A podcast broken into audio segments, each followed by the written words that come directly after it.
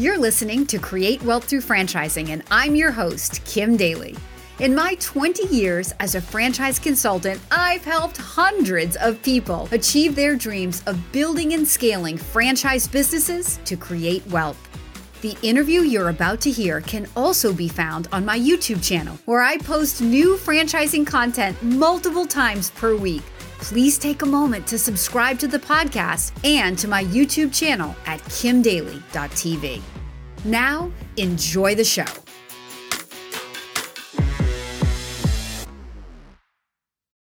Welcome back to the Daly Coach YouTube channel. Today, I have a longtime friend, a mentor, a competitor, but most importantly, a friend.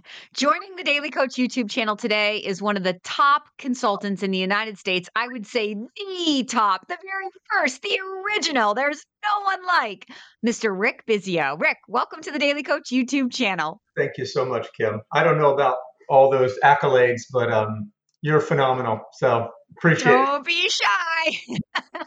okay, guys. So let's before we dive into this conversation with Rick, let's let's take you back to 19 years ago when Kim Daly was just a very young consultant, only 29 years old. And what the heck does anybody know when they're 29 years old?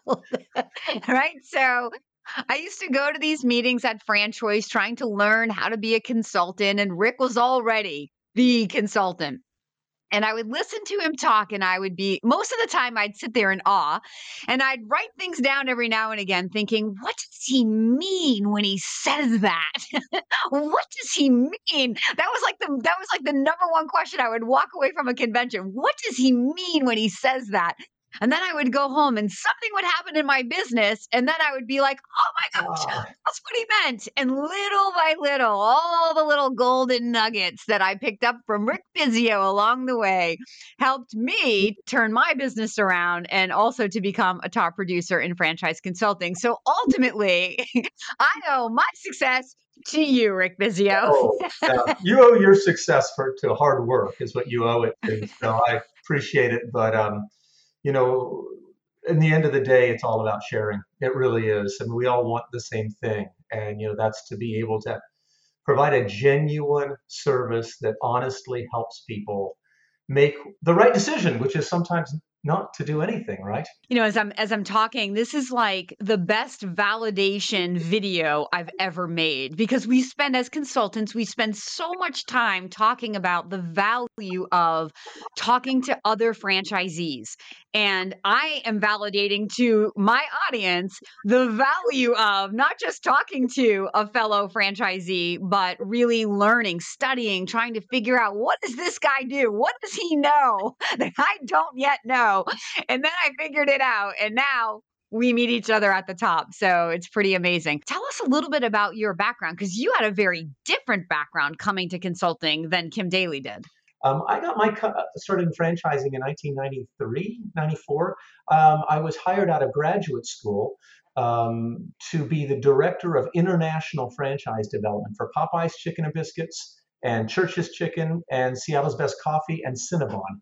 So in the 1990s, I put those brands in about 30 countries. I tried to put them in about 60 countries. Um, spent a lot of time on the road. And I would tell you that that was probably the thing that was the most important to me in my entire history is that I was surrounded by really, really seasoned individuals. Um, Ken Kaplan, the assistant corporate counsel, um, you know, Charlie Weeks, Bill Van Epp, Sharon Snyder. There was a whole group of people there that were really, really seasoned. They had decades of experience and they taught me. They taught me because I would be gone the other side of the globe and I needed to know what to do.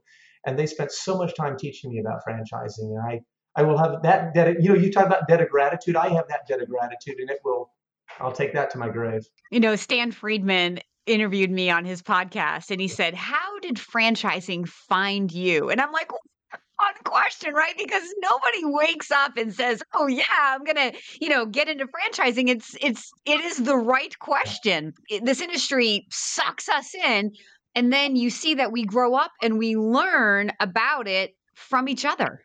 And that I think is why we all love it. And it's this place where people are helping people. They genuinely love each other. I mean, we love each other. We we love to compete to see who's going to be number 1, but at the end of the day we're laughing because we're all helping so many people change their lives that that's the real win you know and so there's absolutely not a competitive bone like between us even though we're both pretty competitive people right but let me let me expand that thought just for a moment because you know when you think about what we do right we have a, a nat- natural competitiveness but we spend a lot of time supporting each other right and, and teaching each other and uh, providing guidance and best practices and, and holding each other accountable we do a lot of that that is something that is, I think, a fundamental advantage of franchising in general. Having owned a non franchise business, we got to figure it all out yourself and nobody wants to help you. And the only people that know what you're doing are your competitors and they don't want to talk to you, right?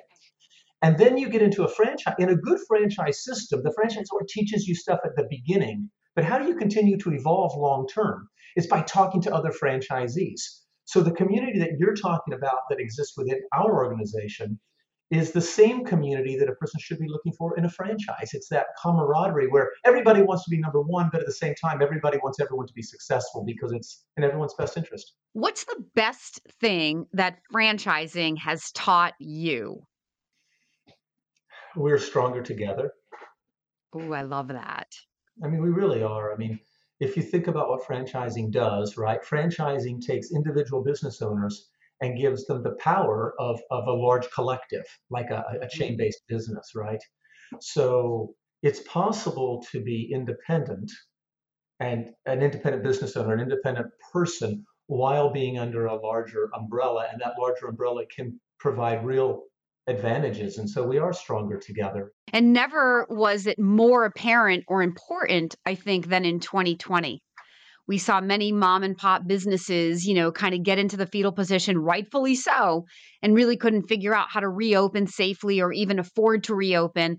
But very few, if any, of the franchisors that we represent, that we work with, didn't figure out how to adapt and even thrive. We had so many, and I've had so many of those franchisors on this channel already sharing their amazing you know, logic defying stories of adaptation and not just survival, but thrival during 2020. Yeah. And um, and that's what you're saying. I mean, and it, and it was so apparent, right, Rick? Yeah, absolutely. As a matter of fact, if you look at the statistics, you can get out from, uh, you know, FRANdata provides great statistics on what's happening. And in 2020, we have, you know, we always, a lot of people say franchising industry. Just to be clear, franchising is not an industry. All right, franchising is a business methodology and it exists across 80 different industries. And that's important when you think about COVID because things like restaurants, uh, hotels, um, personal service haircuts, and stuff like that, they had to survive. They had a survival issue, right? And they had a, a mm-hmm. real problem. And a lot of them did a great job to survive. But then there's the opposite side the industries like the home service industries. They had over 8% growth last year. It was one of the best years in their history last year. And that's what a lot of people they say, how did the franchising industry do during COVID? Well, it's not an industry. It's the it's different industries did differently, and franchising provided, in the case of hotels and stuff, you know, and restaurants and, and personal services, infrastructure to allow you to survive better than an independent. But when it comes to the home service business, it's and this year home service is supposed to be about three and a half percent growth again this year. It's just it's really great. Blowing up. Yeah, and there are other industries. I had Meg Roberts on from the Lash Lounge yeah. talking about year over year, and Heather McPherson from Deka Lash, yeah. you know, talking about the rebound of the spa, the spa effect. As as Heather said, because we all us women were masks to hear, our eyes became more important. I was like, I never thought of it like that. The way she said it was so much better, of course. But anyway, that was really fun. I have people who are franchisees in that sector that I spoke to in the last couple of weeks. They have so much demand now they can't keep up with it. Their problem is no longer demand right now, it's employees. Hiring awesome. I mean, yeah. Training them because they've got more demand than they can deal with right now in the lash industry. It's really pretty amazing. So, and it's like a little bit defi, you know, it defies a little bit of logic because I think a lot of candidates coming to us wouldn't expect. They would think, oh, some of those want-based things in a, you know, slightly down economy are people really going to be spending money? And that's why I'm like, you got to stay open. You got to go on the blind date. You can't say no. You got to open your mind and just see what the reality is before you start to believe your own assumptions. So, really, really, really great answer. I love that answer. Okay. So, um, what do you like most about franchise consulting? Well, that's an, interesting question. I, it has to go back to who you at your core want to be.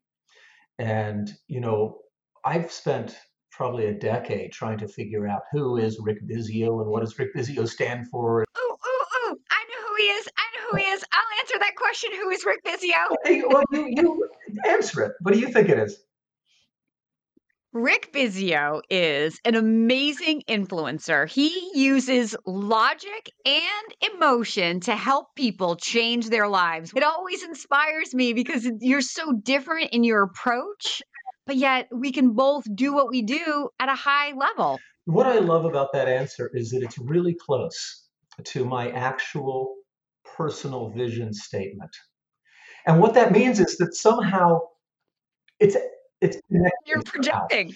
And so my vision Yes. statement is through humble strength, empower others to become more than they dreamed possible. Try that with my kids, right? You can try it in your community through the, you know, through the, uh, the volunteerism.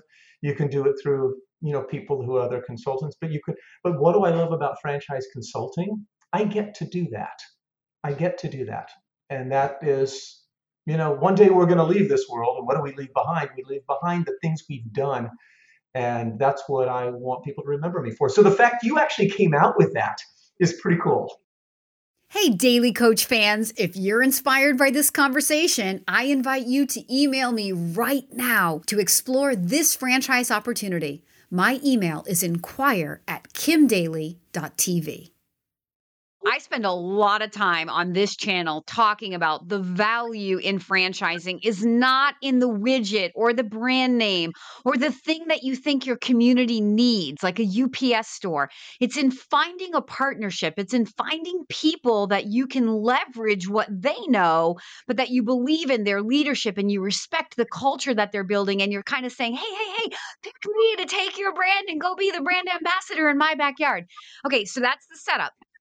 So, from your consulting angle, why is buying leadership more important than buying the widget or the widget that's your hobby or your passion? Well, first of all, if if you buy into a business that is your hobby or your passion, kiss your hobby or passion goodbye. It will I love the gym business. That is so true. no, it's absolutely true. Because if you think about just and think about that for a moment. So if your hobby is making chocolate or riding bicycles or whatever it happens to be, right? Playing golf. And if you do that all day, every day, when you're done with your work, are you going to do more of it because it's your hobby? The answer is no. We do our hobby to get away from those things. So, so the, the first thing is when you think about it is that with hobbies and passions is really what you want is a business that gives you the ability to continue to pursue your hobbies and passions when you're not working, right? So- But as far as Exactly. leadership, leadership's critically important, and that's not just with franchising. That's with everything in life. Um, you know, if you're going to make an investment in a company, you look at the leadership because the leadership is it's kind of like saying, "Hey, it's a really good boat," but the captain doesn't know what they're doing, so they're going to run it aground. Makes no sense, right? So I love this guy, you guys. I would never have come up with that analogy, but I might have to steal I it. just made it up, so you're welcome to steal it.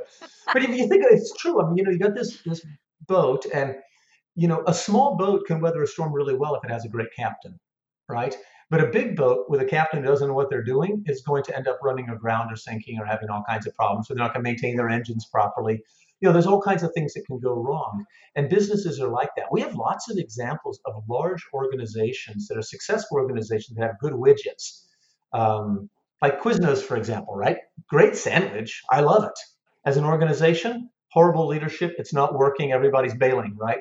Everybody's getting in their lifeboats and they're swimming away, away from the boat. And so it's a real problem uh, when you have bad leadership. So leadership, um, leadership's critical. Without that, you have really nothing.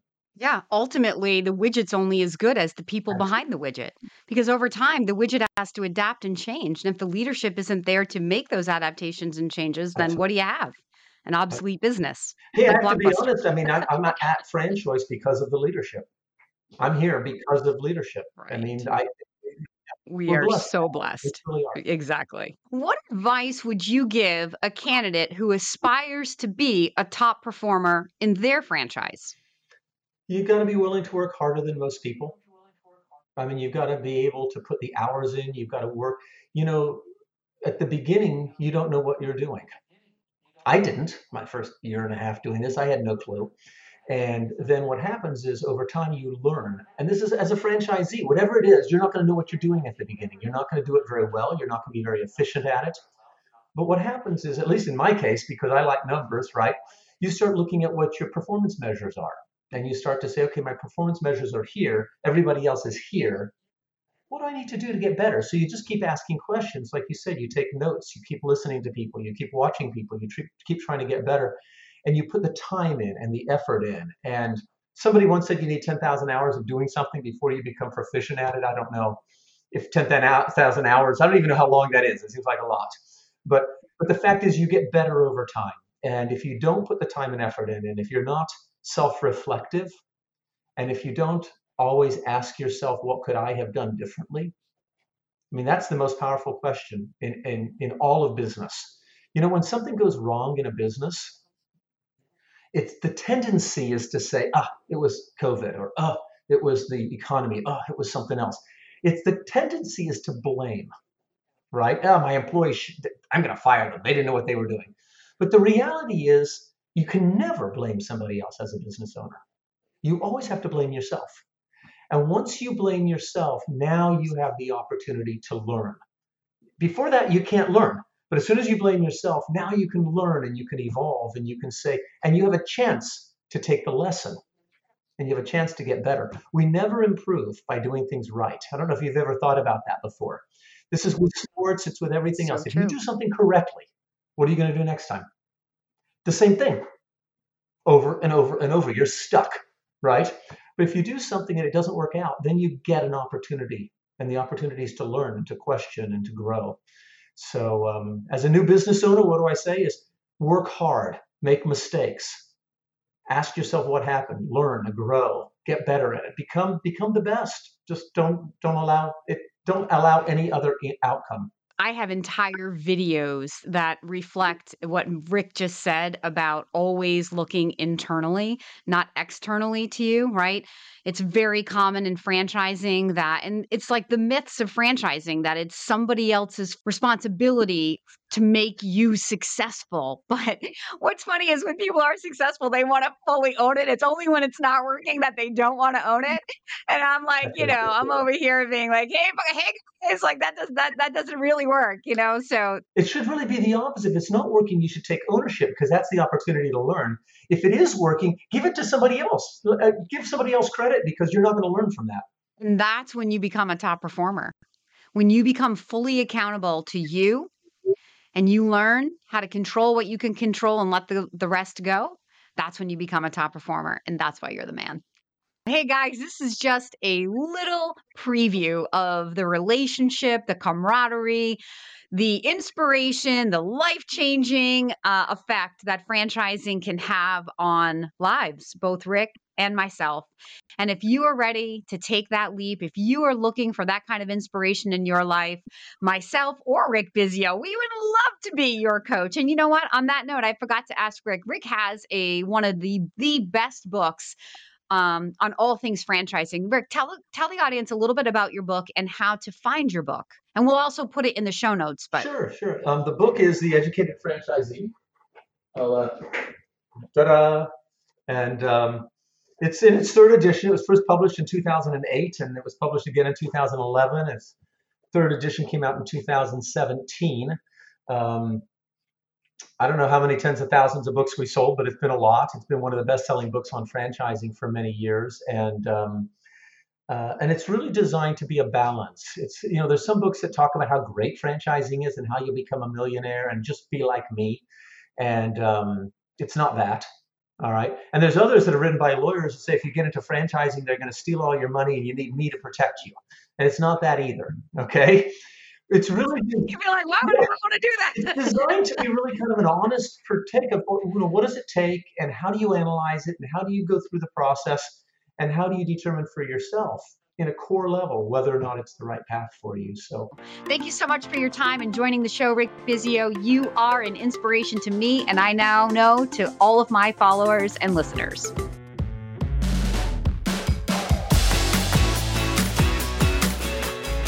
If you found this inspiring, please contact me at inquire at kimdaly.tv. My consulting services are totally free to you. Again, that email is inquire at kimdaly.tv. I can't wait to hear from you.